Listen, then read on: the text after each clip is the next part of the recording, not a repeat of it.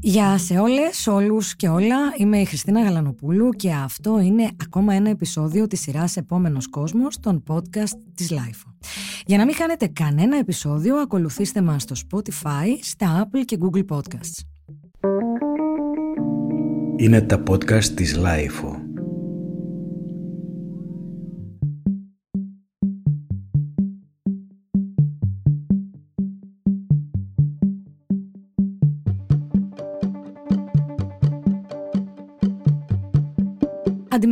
Αντιμετωπίζουμε την ανηλικότητα είτε υπερπροστατευτικά, σαν το παιδί να μην μπορεί ούτε να αναπνεύσει χωρίς εμάς, είτε με περιφρόνηση, σχεδόν σαν το παιδί να μπορεί να μεγαλώσει παρκαρισμένο κάπου.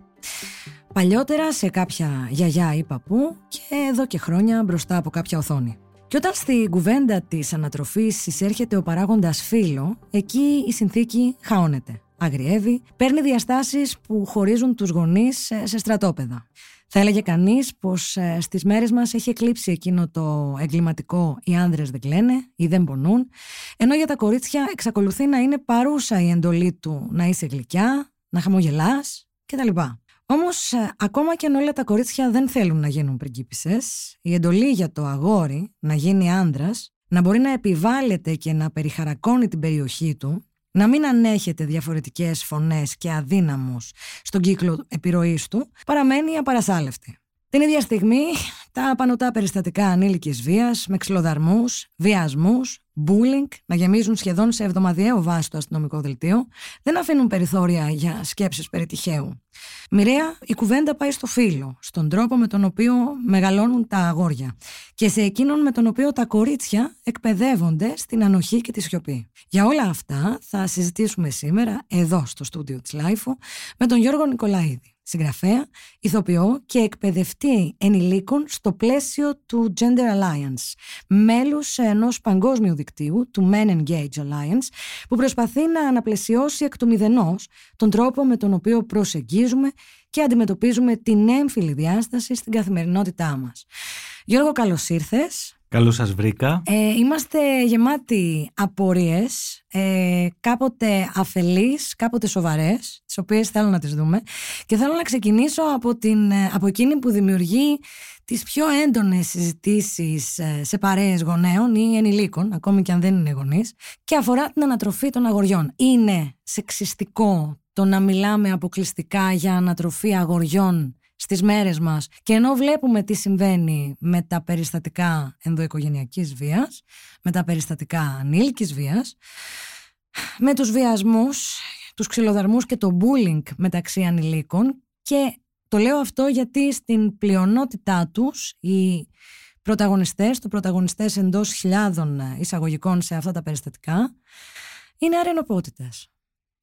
Ωραία, ωραία το θέτεις και χαίρομαι πάρα πολύ που υπάρχουν ερωτήσεις. Άρα εγώ θα ξεκινήσω από αυτό το κομμάτι. Όταν υπάρχουν ερωτήσεις σημαίνει ότι έχει ξεκινήσει μια κουβέντα. Και αυτό είναι το, το πιο σημαντικό στην όλη υπόθεση. Έχουμε ξεκινήσει να μιλούμε για αυτά, έχουμε ξεκινήσει να αναλύουμε πράγματα, έχουμε ξεκινήσει να έχουμε ερωτήσεις και ψάχνουμε να βρούμε απαντήσεις η οποία μία απάντηση μπορεί να γεννήσει και άλλη ερώτηση και άλλη ερώτηση, αλλά αυτή είναι η ουσία του πράγματος, να αμφισβητήσουμε, να ξεβολευτούμε από βεβαιότητες πατροπαράδοτες ίσως, ε, που μας έφεραν σε αυτό που συζητάμε σήμερα, στο κομμάτι της βίας, είτε είναι έμφυλης είτε όχι, αλλά σίγουρα κατά τη δική μας εκτίμηση της συμμαχίας των φίλων έχουν και πηγάζουν από αυτό που λέμε ε, τοξική έκφανση, τοξική έκφραση της αρενοπότητας. Δεν είναι σεξιστικό να μιλάμε ε, για το πώς μεγαλώνουν τα αγόρια, ούτε είναι κάτι το οποίο πρέπει να ανησυχούμε που η κουβέντα έχει ανοίξει. Σεξιστικός είναι ο τρόπος που μεγαλώνουμε τα αγόρια και όχι το να συζητάμε για αυτό. Ε, και θα μιλήσω λίγο για τα, και για τα αγόρια και για τα κορίτσια. Ε, ένα πολύ απλό παράδειγμα που μπορεί να έρχεται στο μυαλό μου, το σκεφτόμουν πριν έρθω εδώ, είναι ακόμα και το, τη μεγαλύτερη μερίδα φαγητού τη βάζουμε στα αγόρια.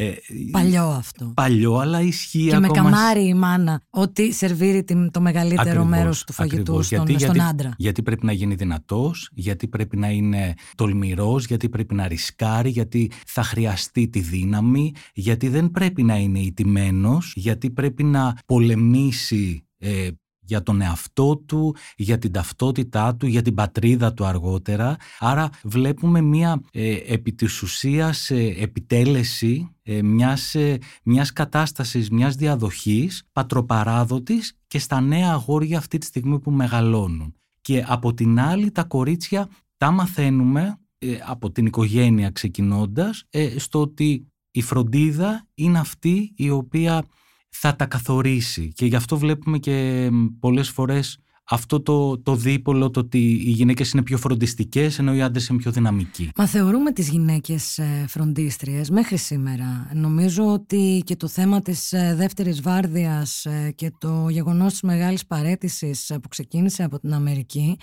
ήταν ακριβώς ότι μετά την πανδημία οι γυναίκες δεν μπορούσαν πια να, να χειριστούν τον όγκο της δουλειάς τόσο στο επαγγελματικό πεδίο όσο και στην οικογένεια που όταν κλείστηκε λόγω πανδημίας στο σπίτι, φορτώθηκε αποκλειστικά στα γυναικεία μέλη της οικογένειας. Μα δεν είναι ένα φοβερό στερεότυπο που διαιωνίζεται, Χριστίνα, αυτό ότι οι γυναίκες ε, ίσον φροντίδα το κομμάτι της φροντίδας έχει θηλυκό χαρακτήρα; Μα έτσι κι αλλιώς νομίζω και μέχρι τη δική μου γενιά και νομίζω πάμε και παραπέρα εμείς μεγαλώσαμε με το μάθε να κάνεις πανάκι. Το πανάκι ήταν το γνωστό ξεσκονόπανος μου και άμα δεν θέλω να κάνω πανάκι και, άμα...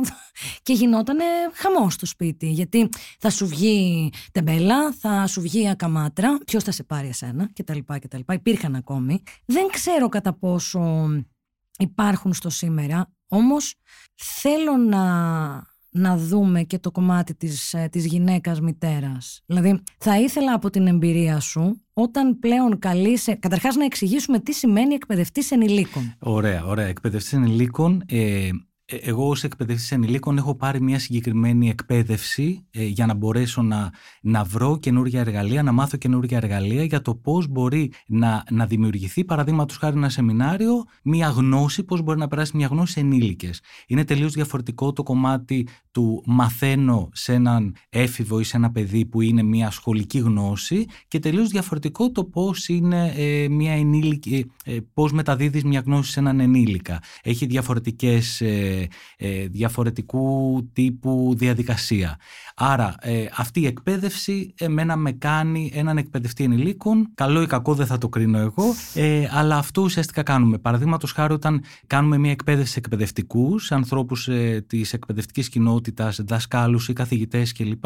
Καθηγήτριες, ε, εκεί έρχομαι ως εκπαιδευτής ενηλίκων ε, ο οποίος έχει μια ειδίκευση στα θέματα του φίλου, παραδείγματος χάρη. Εκπαιδευτής mm-hmm. ενηλίκων θα μπορούσε να είναι το οτιδήποτε που να απευθύνεται όμως σε ενήλικες. Δεν μπορώ να μην σε ρωτήσω τι, τι συναντάς και τι feedback παίρνεις από αυτή τη διάδραση με εκπαιδευτικούς, δεδομένου ότι στα σχολεία τα τελευταία χρόνια έχουμε.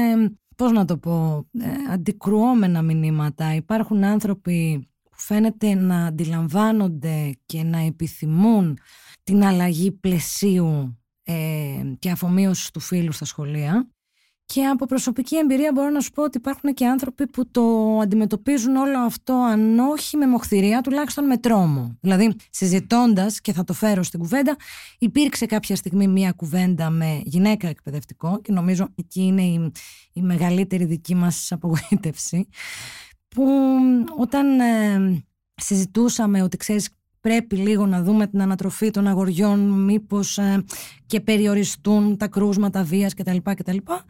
Και η απάντηση ήταν και τι μου λες τώρα να κάνουμε τα παιδιά μας αδερφές; Mm, πολύ ωραία. Λοιπόν, καταλαβαίνω την απογοήτευση και την, ε, θα πιάσω λίγο αυτό το κομμάτι της απογοήτευσης που λες. Ε, όλοι έχουμε γεννηθεί σε αυτή την κοινωνία. Μια πατροπαράδοτη κοινωνία, πατριαρχική, όπως θέλεις πέστην, η οποία έχει αυτά τα έμφυλα στερεοτυπικά χαρακτηριστικά για το τι είναι άντρας και τι είναι γυναίκα. Είτε είσαι άντρας, αυτοπροσδιορίζεσαι ως άντρας, είτε αυτοπροσδιορίζεσαι ως γυναίκα. Έχεις μεγαλώσει με αυτά, έχω μεγαλώσει και έχεις μεγαλώσει με αυτά. Άρα, μπορεί ένας άντρας να είναι ψεξιστή. Η ερώτηση είναι, η απάντηση, η εύκολη απάντηση είναι ναι. Μπορεί μια γυναίκα να είναι σεξίστρια; Φυσικά και μπορεί. Έτσι.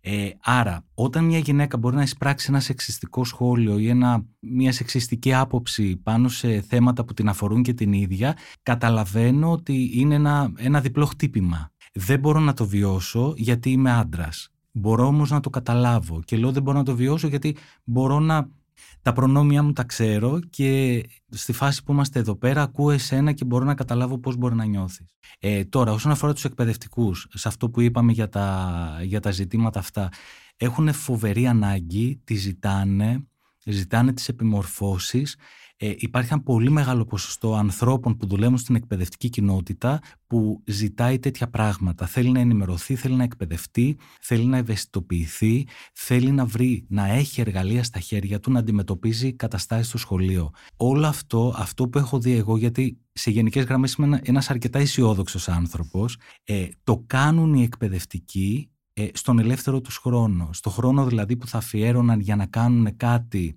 για τον εαυτό τους, κάνουν κάτι για να βοηθήσουν τη δουλειά τους. Σε εκπαιδευτικά εργαστήρια τα οποία μπορεί, μπορεί να κάνουμε εμείς, μπορεί να έρθουν ένα Σάββατο μεσημέρι, μπορεί να έρθουν ένα απόγευμα, να είναι σε μια επιμόρφωση η οποία ε, θα είναι πέρα από το, από το χρόνο το, το, το σχολικό. Ε, άρα βλέπουμε ανθρώπους οι οποίοι πραγματικά διψούν και έχουν ανάγκη να πάρουν αυτή την εμπειρία, αυτή τη γνώση. Γιατί, γιατί βλέπουν ότι υπάρχει πρόβλημα στο σχολείο, ότι υπάρχει θέμα, ότι τα ίδια τα παιδιά το ζητούν. Ένας εκπαιδευτικός, μια γυναίκα ή ένας άντρας εκπαιδευτικός όταν, όταν συμβεί κάτι στην τάξη, το οποίο μας ε, έχει, έχει τύχει πολλές φορές να μας πάρουν τηλέφωνο εκπαιδευτικοί που έχουμε επαφές μαζί τους, να μας πούν πώς το διαχειριζόμαστε αυτό. Τι μπορούμε να κάνουμε. Αυτό είναι πολύ αισιόδοξο. Ε, ε, υπάρχουν τέτοια. Θα σου πω ένα παράδειγμα το οποίο εμένα μου είχε κάνει πολύ εντύπωση. Ήταν από τις πρώτες ε, εκπαιδεύσεις που είχαμε κάνει. Είχαν μαζευτεί γύρω, στα, γύρω στους 30 εκπαιδευτικούς. Και ήταν μια κυρία η οποία ε, γυναίκα εσύ θα ήσουν πολύ ενοχλημένη εκείνη τη μέρα αν, αν ήσουν μαζί μας. Προσπαθώ να το κρύβω, ξέρεις, για να μην περάσει και κάποιο λάθος μήνυμα σε διακόπτω.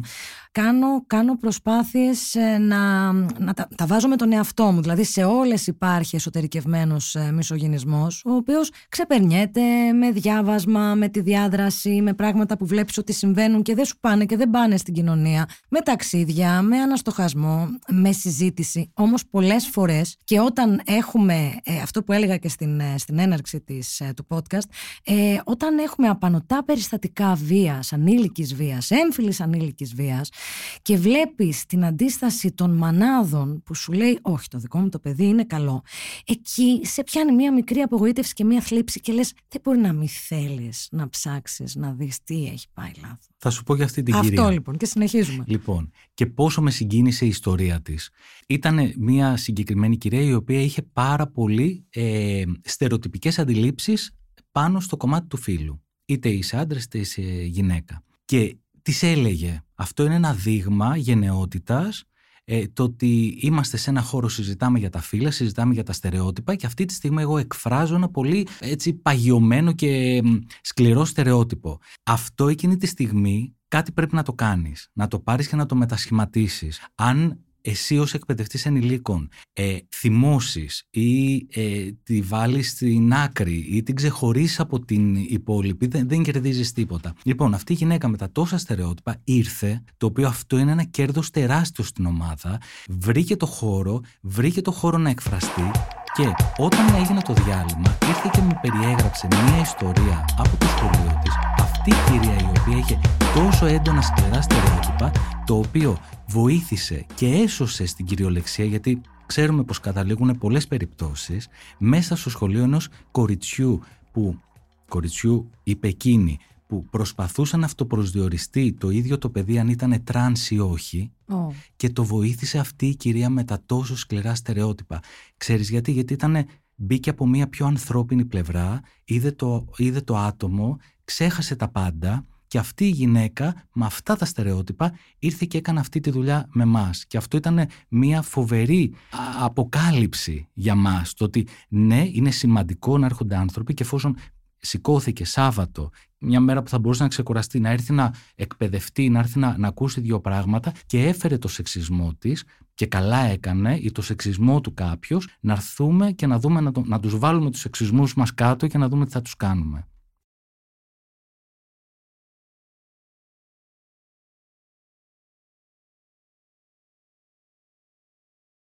Θέλω να σε ρωτήσω, βλέποντας όλα αυτά που συμβαίνουν, αν έχουμε βρει τη ρίζα του κακού. Δηλαδή...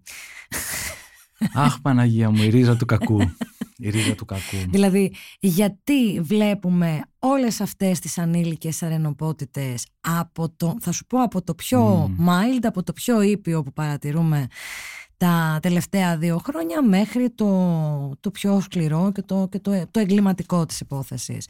Βλέπουμε από το να βγαίνουν ανηλικότητες και να αποθεώνουν τον Άντριου Τέιτ στη μέση της Αθήνας. Χωρίς να ξέρουν καν και ποιος είναι. Όχι, όχι, όχι. Καλά, αυτό έχει να κάνει με, τους, ε, με τον διοργανωτή. Αλλά δεν το συζητάμε, δεν είναι αυτό το ζήτημά μας αυτή τη στιγμή.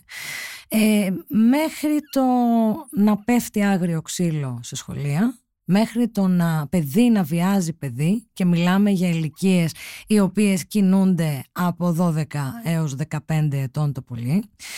Βλέπουμε θηλυκότητες ή έστω κορίτσια μαθήτριες να παρακολουθούν τέτοιου είδους περιστατικά χωρίς να αντιδρούν, χωρίς να αισθάνονται έστω την ανθρώπινη ανάγκη να προστατεύσουν αυτόν ο οποίος βάλετε με όποιον από τους τρόπους που αναφέραμε και μοιραία σκέφτεσαι, φταίνε οι οθόνες. Φταίνε τα αλληλοσυγκρόμενα πρότυπα που παίρνουμε από το lifestyle το οποίο πολλές φορές ε, κινείται στα όρια του, του kids και χαχά γελάμε αλλά όλοι ξέρουμε ότι δεν είναι για να γελάς με το γραφικό δηλαδή ε, όλα αυτά τα αστιάκια με τα οποία γελούν πολύ και φυσικά δεν τους κρίνουμε επειδή γελούν ε, εκείνο που λέμε είναι ότι πρέπει να σκεφτούμε γιατί γελάμε με αυτά. Φταίνε οι γονείς οι οποίοι δεν έχουν χρόνο και το φταίνε το λέω ε, βάζοντας μια σειρά από ερωτήματα.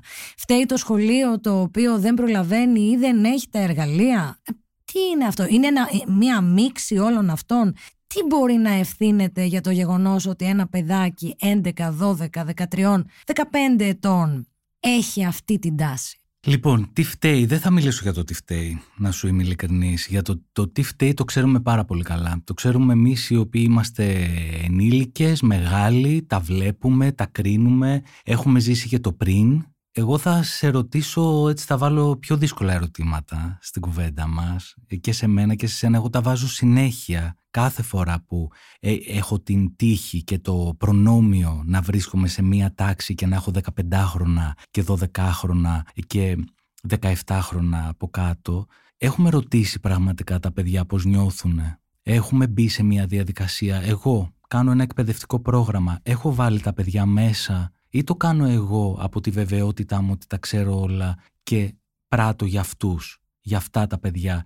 Τους έχουμε εμπιστευτεί ποτέ; Έχουμε σκεφτεί ποτέ πώς νιώθουν αυτά τα παιδιά που έχουν μεγαλώσει μια κρίση, γεννηθεί στην κρίση. Πολλά από αυτά. Δεν έχουν ζήσει τίποτα πριν την κρίση. Εμείς Κά, κάτι θυμόμαστε. Ε, έχουν ζήσει μια υγειονομική κρίση. Δύο χρόνια lockdown. Ακριβώς. Δύο χρόνια lockdown. Έχουν ζήσει την οικονομική κρίση από τους γονείς τους, από τα ίδια, έχουν στερηθεί πράγματα. Μια κρίση κλίματος, την κλιματική κρίση, την οποία τη βιώνουν πολύ πιο σκληρά τα παιδιά πολύ πιο δεν είναι τόσο στο κομμάτι του mental, στο κομμάτι του να συζητήσουμε για την κλιματική κλίση το 2050 θα έχει αυτό, θα έχει εκείνο. Για, για τα παιδιά το 2050 είναι το μέλλον τους. Για μένα μπορεί να μην είναι, που λέει ο λόγος. Έχουμε μια, ε, ε, είναι απανοτές οι κρίσεις. Αυτά τα παιδιά δεν έχουν, για μένα, δεν έχουν, αν τους ρωτήσεις πώς είναι το μέλλον σου, δεν μπορούν να το σκεφτούν. Δεν μπορούν να δουν κανένα φως στο τούνελ.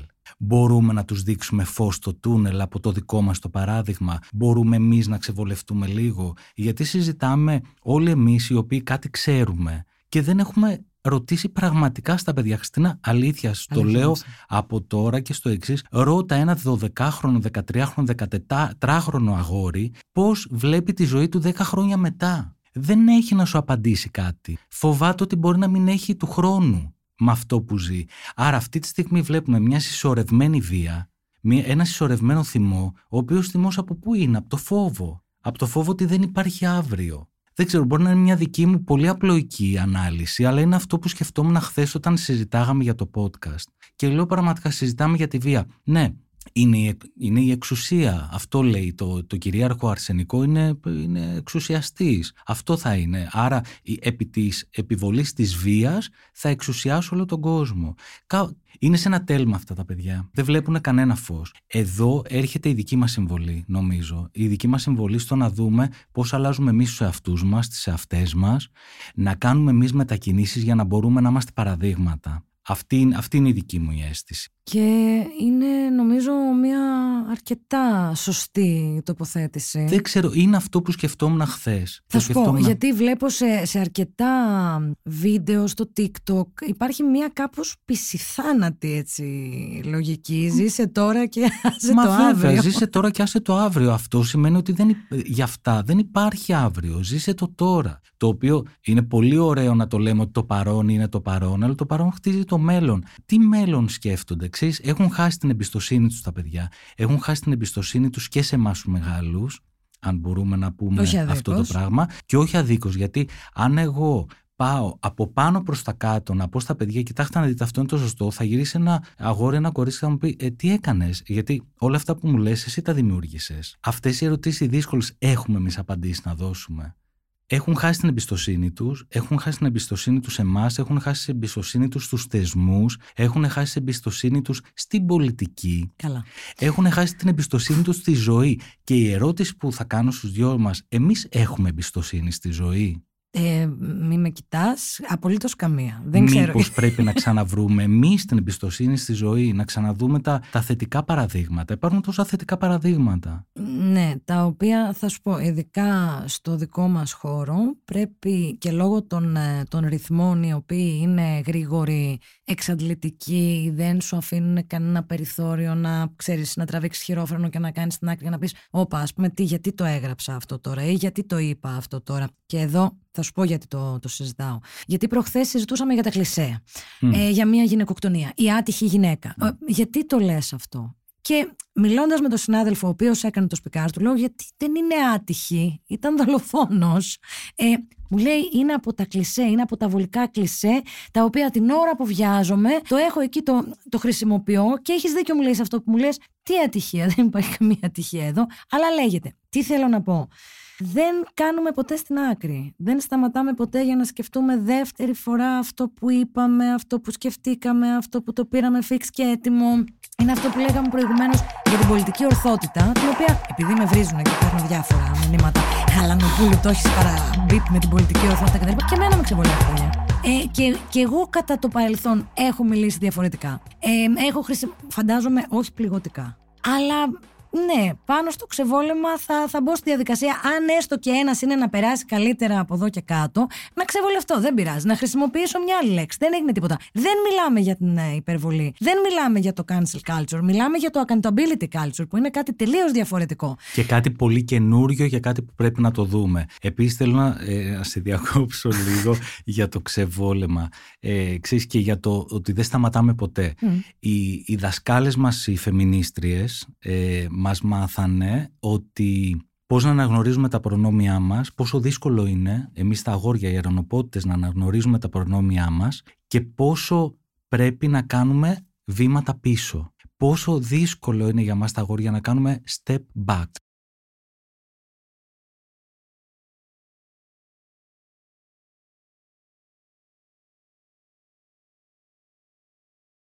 Και με αυτό έρχομαι στην επόμενη ερώτηση, η οποία είναι έχεις απέναντί σου, έχετε απέναντί σας έναν έφηβο, ενδεχομένως παραβατικό έφηβο, ο οποίος προσπαθεί να ξαναπιάσει το νήμα και να δει τι πήγε λάθος. Επειδή υπάρχει ένα μεγάλο μέρος της κοινωνίας που θεωρεί ότι δεν υπάρχει γυρισμό σε τέτοια περιστατικά, δεν αλλάζουν τα μυαλά σε τέτοιου είδους ε, ανθρώπους ε, που έχουν διαπράξει τέτοιου είδους εγκλήματα, τι απαντάμε σε αυτό, δηλαδή τι, τι κάνουμε εκεί προκειμένου να, να σώσουμε και έναν άνθρωπο και την κοινωνία. Αυτά είναι δουλειές που πρέπει να γίνουν παράλληλα. Ε, Χριστίνα, νομίζω ότι όπως μιλάμε για την, ε, για την εκπαίδευση και την ε, ευε, ενημέρωση ευαισθητοποίηση ενδυνάμωση των γυναικών, πρέπει να μιλάμε παράλληλα με μια δουλειά για την εμπλοκή των αντρών στην έμφυλη ισότητα και των αγοριών ε, και επίσης σαφώς ε, και αυτό που λες εσύ το κομμάτι το πώς δουλεύεις με θύτες Έτσι. Είναι ένα άλλο ξεχωριστό κομμάτι το οποίο έχει πολλά σκέλη και πρέπει να το δούμε από πολλές μεριές. Σίγουρα και νομικά, γιατί ένας άνθρωπος που έχει διαπράξει ένα έγκλημα πρέπει να λογοδοτήσει γι' αυτό, ε, και ψυχοκοινωνικά και τώρα Μιλά, μιλάς για ένα παιδί το οποίο έχει χάσει το δρόμο του, το πούμε έτσι λίγο πιο, πιο απλά, που χρησιμοποιεί μια, ε, την άσκηση της επιβολής της εξουσίας προς άλλα σώματα, προς θηλυκότητες, προς μη στερεοτυπικές αρενοπότητες κλπ. Ε, και ένα, ένα παιδί το οποίο έρχεται μπροστά σου και σου λέει ότι εγώ είμαι εδώ και θέλω να μετασχηματίσω αυτό, θέλω να κάνω μια αλλαγή. Ε, αυτό είναι, είναι το πρώτο βήμα το οποίο μπορείς να δουλέψεις με έναν άνθρωπο. Νομίζω ότι αν μπορέσουμε να δείξουμε στους ανθρώπους, στα γόρια, ε, στις αρενοπότητες οι οποίες έχουν υιοθετήσει αυτά τα σκληρά πρότυπα που τους έχει ε, κουβαλάνει στην πλάτη τους από την κοινωνία το πόσα πολλά έχουν χάσει από την ίδια τη ζωή και το πόσα αυτό το προνόμιο είναι δίκοπο μαχαίρι ε, το προνόμιο του να είσαι σκληρός, το, το προνόμιο του να μην πονάς, το προνόμιο του να μην κλαις, το προνόμιο του ε, να, να μην χάνεις. Το να, να οδηγώ με 200 για να πάω στην... Δηλαδή χρειάζεται να του δώσεις να καταλάβει τι είναι αυτά που θα κερδίσει αν αλλάξει και αν μετασχηματίσει αυτό το, την έννοια της αρνοπότητας. Είναι αυτό που λέμε ότι η πατριαρχία ή έστω οι πατριαρχικές αντιλήψεις ουσιαστικά δολοφονούν και τους άντρες. Δολοφονούν, δολοφονούν και ε, όχι μόνο τα, τους ανθρώπους, τα ζώα, το πλανήτη. Δηλαδή αν το πάμε ε, και πιο μακριά, ε, όλη αυτή η πατριαρχικά δομημένη κοινωνία που μιλάμε για ένα, ένα, μια εξουσία και έλεγχος, οι ρίζες του και οι προεκτάσεις του, αν θες, μπορεί να είναι, είναι ο μιλιταρισμός, ο εθνικισμός, ο φασισμός. Όλα αυτά πηγάζουν από αυτή την αίσθηση εξουσίας και ανδρισμού και βαράω το χέρι στο τραπέζι και δεν με νοιάζει τι θα γίνει. Ε, νομίζω ότι πρέπει να, πρέπει να ανοίξουν οι κουβέντες. Οι κουβέντες έχουν ανοίξει. Στο εξωτερικό έχουμε παραδείγματα. Ε, τυχαίνει να είμαστε σε ένα παγκόσμιο δίκτυο που λέγεται Men Engage Alliance, το οποίο Πραγματικά είμαστε πολύ τυχεροί που βρέθηκε στο δρόμο μας και μπήκαμε σε αυτό και μας δέχτηκαν. Είναι οργανώσεις από όλο τον κόσμο που ασχολούνται με την εμπλοκή των αντρών ε, στην έμφυλη ισότητα. Δουλεύουν, ε, όταν λέω από όλο τον κόσμο μιλάμε και από κοινωνίες που μπορεί να μας παραξενεύει το ότι υπάρχουν οργανώσεις που δουλεύουν στην Ινδία με τους άντρες, στο Πακιστάν, στο...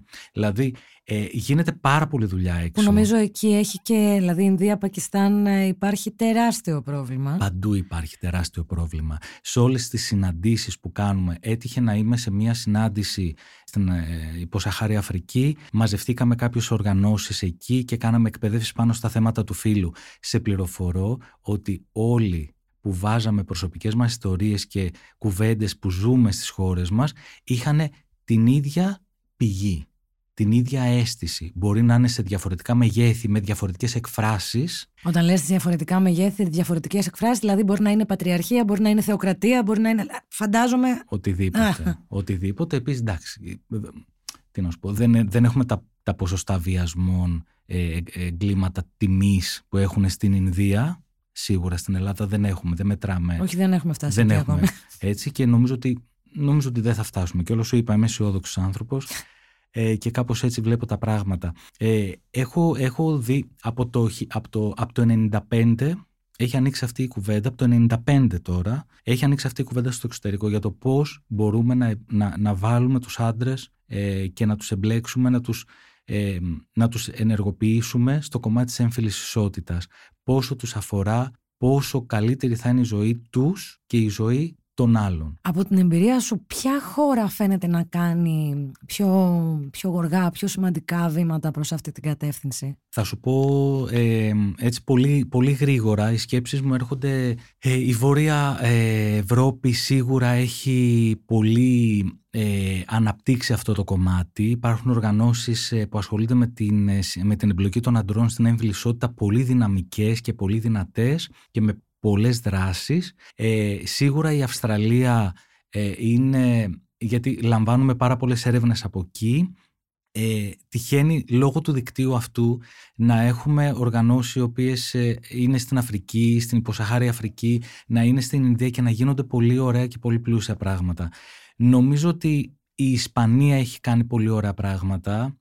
Η Ισπανία παρόλο που τα ποσοστά της βίας και εκεί είναι αρκετά υψηλά κλπ. Αλλά έχουν, έχουν μια φοβερή οργάνωση και υπάρχουν πάρα πολλές οργανώσεις οι οποίες ασχολούνται με το φεμινισμό είτε είναι ε, αμυγός αντρικές οργανώσεις που ασχολούνται με την εμπλοκή των αντρών στην έμφυλη είτε φεμινιστικές οργανώσεις οι οποίες ασχολούνται και είναι πιο διαθεματικές. Δηλαδή οι οργανώσεις που έχουμε γνωρίσει ε, στην Ισπανία παραδείγματος χάρη. Να τολμήσω να ρωτήσω, διακόπτω τώρα, να τολμήσω, σε κοιτάω με τεράστιο ενδιαφέρον. Θα ήθελα να ρωτήσω οι ηλικίες των ανδρών που συμμετέχουν σε, σε αυτές τις, ε, τις δράσεις. Ε, όταν λες εποφελούμενοι μιας δράσης ή άνθρωποι οι οποίοι... Άνθρωποι ε, που συμμετέχουν σε φεμινιστικά δίκτυα. Ωραία. Ε, θα μπορούσε να δεις ανθρώπους ε, άντρες οι οποίοι είναι, να είναι 27 ε, γιατί μιλάμε σε ένα πλαίσιο εργασιακό πια έτσι. Ε, και εθελοντές και οι οποίοι μπορεί να είναι και 18 χρονών. Σίγουρα το μεγαλύτερο, η μεγαλύτερη γκάμα ηλικίας είναι από 40 και πάνω ναι, όσο, όσο περίεργο και, να, και αν σου ακούγεται. Λοιπόν, θα σου πω μια εμπειρία μου την οποία πραγματικά με δάκρυα στα μάτια ήμασταν ε, εκείνη τη μέρα. Πριν, ε, πριν ένα χρόνο, ε, ή έχουν περάσει δύο, είναι τόσο πυκνός ο χρόνος μου φαίνεται όλα, προ, όλα προχθές μου φαίνονται. κάθε χρόνο μαζευόμαστε οι οργανώσεις της Ευρώπης και σε ένα, σε ένα μέρος τέλος πάντων ήταν η Σεβίλη. Εκεί συζητούσαν και πήγαμε γι' αυτό γιατί στο πανεπιστήμιο στο κεντρικό πανεπιστήμιο της Σεβίλης θα δημιουργήθηκε μια επιτροπή η οποία μελετούσε για το πώς μπορούν να βάλουν το κομμάτι του gender mainstreaming από την οπτική του πώς μπορούμε να εμπλέξουμε τους άντρες στην έμφυλη ισότητα. Εκείνη τη μέρα δεν συζητάνε για το gender mainstreaming για τις γυναίκες. Αυτό έχει, έχει λυθεί. Έχει λυθεί. Ε, είναι η μεταανάλυση αυτού του πράγματος. Είναι το επόμενο βήμα. Εκείνο το βράδυ ε, είχαν πορεία άντρες ε, φεμινιστές ε, οργανώσεις της κοινωνίας των πολιτών που δουλεύουν για τους άντρες, για να τους εμπλέξουν στον φεμινισμό, για να τους μάθουν ε, τι σημαίνει αυτό. Και εγώ ήμουνα, οκ, θα πάμε, θα κάνουμε αυτό το, αυτή την πορεία κλπ. Δεν μπορείς να φανταστείς, Χριστίνα, πόσος κόσμος ήταν στην, στην πορεία, σε αυτή την παρέλαση. Ε, δεν το πιστεύαμε. Ε, ήταν με δάκρυα στα μάτια περπατούσαμε γιατί είχε γυναίκες που μας έβλεπαν ε, και περπατάγαμε και μας λέγανε ευχαριστώ όλων των ηλικιών. Ήταν ε, μία, από, μία από τις εμπειρίες που δεν θα ξεχάσω ποτέ στη ζωή μου. Αλήθεια. Είναι σπουδαίο να το, να το βλέπεις να συμβαίνει γιατί κάπως, ε, ξέρεις, ε, γίνεσαι λίγο πιο αισιόδοξος ότι μπορεί, μπορεί να φτάσει και μέχρι εδώ και ότι δεν, ο φεμινισμός δεν είναι εναντίον των ανδρών. Ο φεμινισμός είναι για όλους τους ανθρώπους. Φεμινισμός σημαίνει ανθρωπισμός. Έτσι. Να σου πω κάτι που έχουμε αφήσει. Μίλησες για οθόνες Ναι και πριν. το αφήσαμε έξω και ήθελα να το πιάσουμε λίγο πιο σφαιρικά και με αυτό να, να κλείσουμε. Ωραία.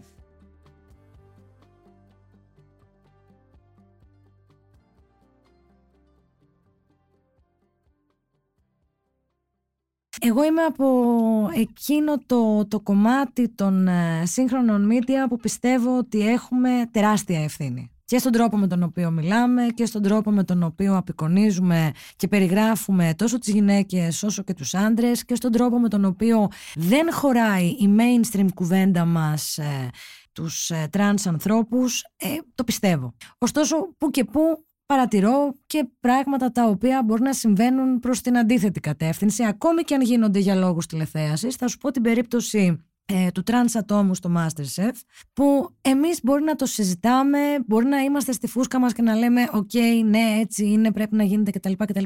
Όμως το mainstream κοινό ποτέ δεν είχε ακούσει την ιστορία από την αρχή μέχρι το τέλος ενός τρανς ατόμου και του τι πραγματικά ε, σημαίνει το να, το να προσπαθεί να κάνει αυτή τη διαδικασία Οπότε το βρήκα εξαιρετικό ακόμη και αν έγινε για λόγους τηλεθέασης. Κατά τα λοιπά, θεωρώ ότι έχουμε τεράστια ευθύνη σε όλο αυτό που συμβαίνει. Ο τρόπος με τον οποίο εκφραζόμαστε, ο τρόπος με τον οποίο απεικονίζουμε τις γυναίκες, ο τρόπος με τον οποίο διαφημίζουμε τα προϊόντα μας. Δηλαδή, ακόμη και τώρα δεν μπορώ να ξεπεράσω συγκεκριμένες διαφημίσεις, ας πούμε, βιταμίνες που σου λέει για τη γυναίκα και δείχνει μία χτένα, ε, ένα μανό και ένα κραγιόν. Για τον άνδρα τον δείχνει να τρέχει, ας πούμε, και μετά να τρέχει πανικόβλητο στο γραφείο κτλ. Και, και για το παιδί, το οποίο, ναι. Ε... Ή, ή, ή κρέμες ε, για τους άντρες που είναι σε μαύρο. Ε...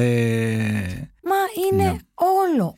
Ο, Ναι. Όλος ο τρόπος με τον οποίο τα μίντια καλύπτουν τα έμφυλα θέματα είναι τρόπος ε, σεξιστικός. Συγγνώμη. Λοιπόν, ε, χαίρομαι που το αναφέρεις. Είναι πράγματα... Ε, στις εκπαιδεύσεις μας έχουμε ένα κομμάτι που αφορά... ε, Στις εκπαιδεύσεις μας μιλάμε πάρα πολύ για, το, για την καθημερινότητα. Ξεκινάμε από το, από το κάτω σκαλί της πυραμίδας. Από την ε, καθημερινή ζωή. Ε, στην καθημερινή ζωή είστε κι εσείς. Οι άνθρωποι των media, τα social media κλπ.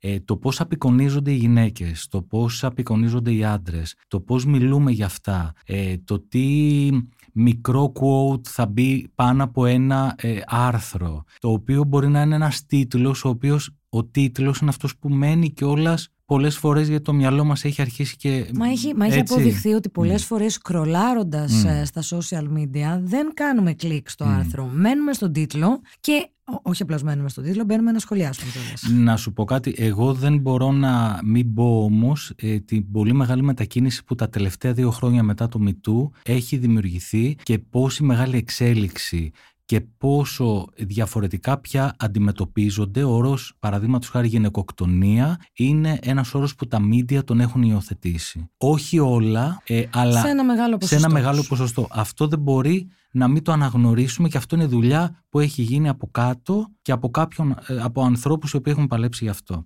Τώρα, ακόμα και σήμερα, παραδείγματος χάρη θα σου πω κάτι πολύ πρόσφατο, αν γκουγκλάρεις Μύκονος Α, για τη δολοφονία αυτή τη Ναι. στιγμή, για τα μάτια μιας γυναίκας. το για τα μάτια μιας γυναίκας ήταν σε, σε, σε αυτό το σουπεράκι, σε αυτό το, το δηλαδή, τίτλο. ακόμη και εδώ φταίει η γυναίκα. Ναι, ακόμα και εδώ φταίει η γυναίκα. Και δεν συζητάμε ποτέ για τον ελέφαντα στο δωμάτιο που είναι ότι πραγματικά οι άντρες για να αποδείξουν πόσο άντρες είναι μπορεί να τους κοστίσει την ίδια τους τη ζωή Την ίδια τους την ελευθερία. ή την ίδια τους την ελευθερία. Ναι, νο- νομίζω ότι αυτά, ας πούμε παράδειγμα σαν και αυτό, είναι από τα πιο, πιο ντροπιαστικά και κάποτε και ανατριχιαστικά κομμάτια μ, των, ε, των ελληνικών media. Δηλαδή, παράδειγμα, μια γυναικοκτονία και πώς καλύπτεται πάντα από τις οθόνες, έτσι. Ποτέ δεν βλέπεις στο, στο, στο επίκεντρο της είδησης, του ρεπορτάζ, του αφιερώματος που συμβαίνει, τον άντρα. Αυτόν που διέπραξε τη γυναικοκτονία. Ότι αυτός δολοφόνησε, όχι μια γυναίκα δολοφονήθηκε. Όχι, όχι, όχι. όχι. Για- για- Ακόμη και η παθητική φωνή εδώ Ακριβώς. παίζει ρόλο. Ε, συμφωνώ απόλυτα. Ε, βλέπεις λοιπόν κλειδαροτρυπίστικα το παρελθόν της, το ποια ήταν, ήταν αγαπητή, ήταν δημοφιλής στη γειτονιά, είχε κατακτήσεις, μήπως ε, είχε κάποιον άλλο σύντροφο, μήπως είχε ξαναφτιάξει τη, δο- τη ζωή της και μπαίνουμε στη διαδικασία να πηγαίνουμε έτη πίσω για να δούμε το, το ποιόν της γυναίκας Θυμάσαι Χριστίνα που τη τι, δολοφόνησαν. θυμάσαι τι, τι, τι έγινε με την δολοφονία της ε, Ελένης στο Παλούδι; Μα νομίζω ότι από Θυμάσαι; εκεί ξεκινήσαμε και καταλάβαμε την αναγκαιότητα της χρήσης του όρου γυναικοκτονία. Ακριβώς. Το πόσο πολλά μίντια εκείνη την περίοδο, το τι λέγανε. Μιλάμε για διασυρμό. Μιλάμε για διασερμό. Ακριβώς. Και το- τον οποίο τον ξεχνάμε γιατί ε, ήρθε το, το MeToo, ήρθε ε, ο αποκοιμισμένος κάπως και ζητώ συγγνώμη για τον ε, χαρακτηρισμό φεμινισμός, ο οποίος πλέον δεν γινόταν να μην ε, φωνάζει για τέτοια ζητήματα και κάπως ξεχάστηκε η πρώτη κάλυψη αυτού του εγκλήματος που είναι ορόσημο για τις γυναικοκτονίες στην Ελλάδα. Και μιλάμε τελείως διαφορετικά και σε τελείως διαφορετική βάση και για τον δράστη ε, και για την ε, γυναίκα που, που βρέθηκε δολοφονημένη. Έχεις απόλυτο δίκιο. Δεν μπορώ να πω κάτι πάνω σε αυτό. Έχεις απόλυτο δίκιο. Για να το κλείσω λοιπόν, ε, λέγαμε για το πώς οι γραφικότητες των οθονών ε, ενδεχομένως η, η υπερθυλικοποίηση, οι υπεραρενοπότητες ε, που προκύπτουν από τα, από τα μίντια και πολύ συχνά στηρίζονται από ανθρώπους όπως είναι ο Τραμπ που χαχά γελάγαμε, όπως ε, είναι ο Elon Musk που χαχά γελάγαμε και τελικά αποδεικνύεται ότι δεν κάνει να γελάμε με όλα αυτά. Κοίταξε, αυτό, αυτή είναι η λεγόμενη αστείοποίηση η οποία, η οποία κοινωνικοποιείται και γίνεται λίγο αποδεχτή και έχει και μια γραφικότητα και έλα μωρέ τώρα και αυτό είναι ένα αστείο. Ξέρεις, Ωστόσο από πίσω περνάνε όλα εκείνα τα μηνύματα τα οποία δεν θέλουμε να... Μα δεν το συζητώ. Κοίταξε, ε, εμείς μιλάμε πολύ συχνά για την πυραμίδα της έμφυλης βίας, Έτσι. η οποία ε, στο, το κάτω σκαλί της είναι η αστείοποίηση, είναι τα έμφυλα αστεία, είναι το χιούμορ, το, το ομοφοβικό χιούμορ, είναι όλα rape αυτά. jokes. Ακριβώς, όλα αυτά που μπορεί να συζητάμε και να λέμε και να γελάμε και να έχουμε γελάσει και εμείς στο παρελθόν με αστεία τα οποία μπορεί να προσβάλλουν που σίγουρα προσβάλλουν, όχι μπορεί να προσβάλλουν και λοιπά. Αυτό είναι το πρώτο σκαλί. Το επόμενο σκαλί είναι η αντικειμενοποίηση, είναι το πώς, ε, ε πώς, ε, πώς οι γυναίκες παρουσιάζονται παραδείγματος χάρη σε μια διαφήμιση, στη μόδα. Ε, το επόμενο σκαλί, μιλάμε για σκαλιά που, μπορεί, που φτάνει μέχρι το κομμάτι της γυναικοκτονίας.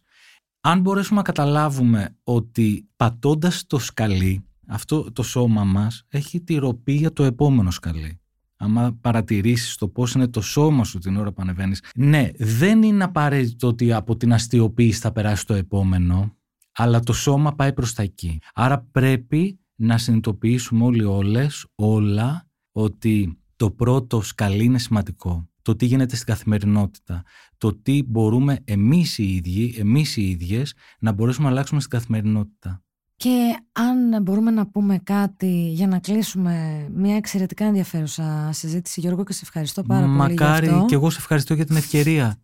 Είναι ότι από εδώ και κάτω, ας κάνουμε μια συμφωνία, από εδώ και κάτω, ό,τι βλέπουμε, ό,τι ακούμε, ό,τι βρίσκουμε στο σκρολάρισμα των social, απλώς ας γίνουμε λίγο πιο ευαίσθητοι, ας κάνουμε λίγο στην άκρη αυτό που λέγαμε προηγουμένως και να ξαναδούμε πώς ε, συντάχθηκε αυτός ο τίτλος τι μας δείχνει ακριβώς ε, αυτή η φωτογραφία; Τι κρύβει από πίσω, τι στερεότυπο κρύβει, το, το από πίσω κάθε φορά. Πώς μπορούμε να, πώς θα λεγόταν μια είδηση αλλιώς ρε παιδιά; Που δεν θα είναι πληγωτική, που δεν θα προσβάλλει κανέναν.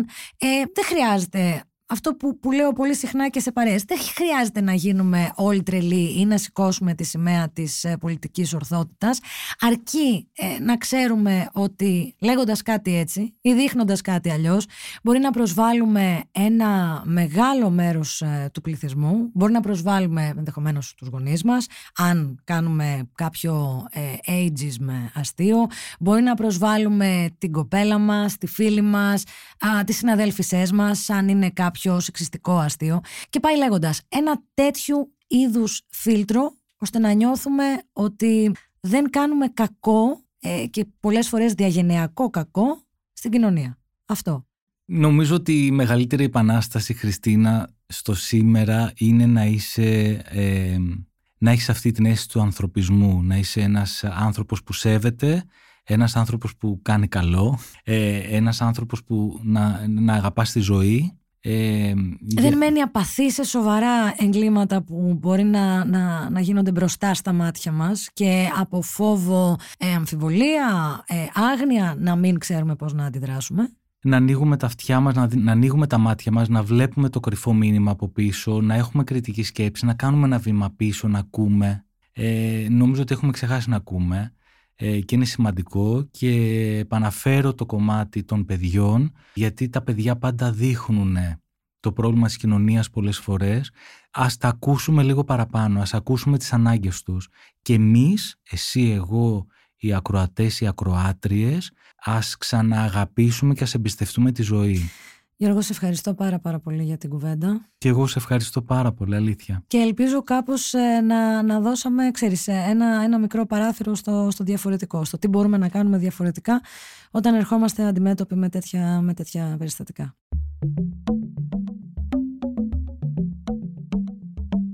Ήταν ένα επεισόδιο της σειράς «Επόμενος κόσμος» της LIFO. Για να μην χάνετε κανένα επεισόδιο, ακολουθήστε μας στο Spotify, Apple και Google Podcasts. Ηχοληψία, επεξεργασία και επιμέλεια, φέδωνας χτενάς και μερόπικοκίνη. Ήταν μια παραγωγή της LIFO. Είναι τα podcast της LIFO.